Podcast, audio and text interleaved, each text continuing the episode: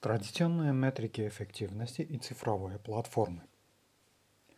Чтобы организовать и управлять бизнесом, как в физическом мире, так и в цифровом, нужны метрики. Для бизнеса физического мира существует множество традиционных метрик и ключевых показателей эффективности, с помощью которых можно понять, насколько успешен бизнес. Но, к сожалению, эти традиционные метрики, используемые, используемые быстро становятся бесполезными в контексте цифровых платформ. Почему? Чтобы узнать, давайте разберем бизнес из физического мира с точки зрения создания ценностей. Его можно представить в виде конвейера, который создает, а потом доставляет ценность потребителю.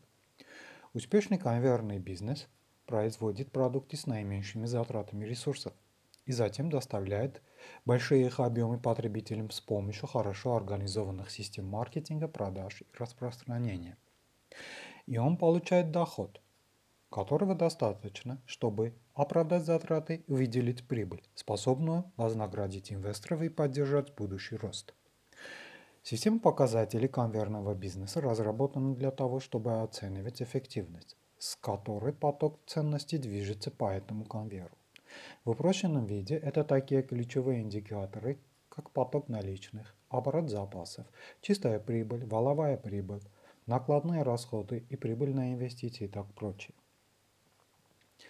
Эти показатели помогают менеджерам выявлять узкие места, заторы и поломки в этом трубоводе, позволяя повысить эффективность процесса, который в свою очередь обеспечит э, прохождение большего – более быстрого и выгодного потока ценностей. С той же логикой, конвейерной, опасно подходить к платформенному бизнесу, потому что, во-первых, платформы создают ценность в первую очередь благодаря влиянию сетевых эффектов, и менеджеры платформы должны сосредоточиться на положительных сетевых эффектах и действиях платформы, которые их порождают.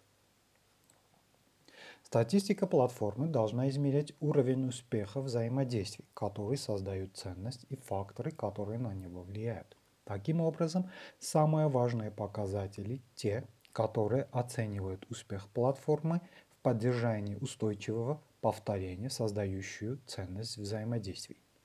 Конечным результатом анализа должны стать положительные сетевые эффекты и создание огромной ценности для всех участников, включая пользователей платформы, а также ее спонсоров и менеджеров. Во-вторых, при конвейерном бизнесе заботятся о движении ценностей от одного конца к другому, а в платформенном бизнесе, бизнесе озабочены созданием, обменом и доставкой ценностей внутри экосистемы. Причем часть этой деятельности происходит на платформе, а часть вовне.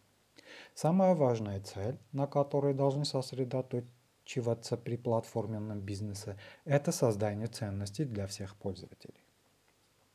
В-третьих, Некоторые показатели конвейерного бизнеса неприменимы для бизнеса в цифровом пространстве, а некоторые опасны, если применить не в том жизненном цикле бизнеса. Платформенный бизнес условно можно разделить на зарождение или стартап, взросление и зрелость.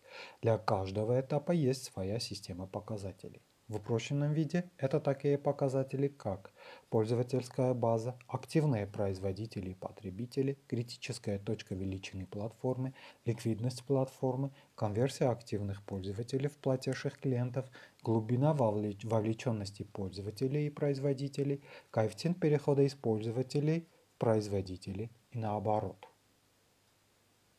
В будущих статьях и подкастах детально опишу каждый этап и его систему показателей.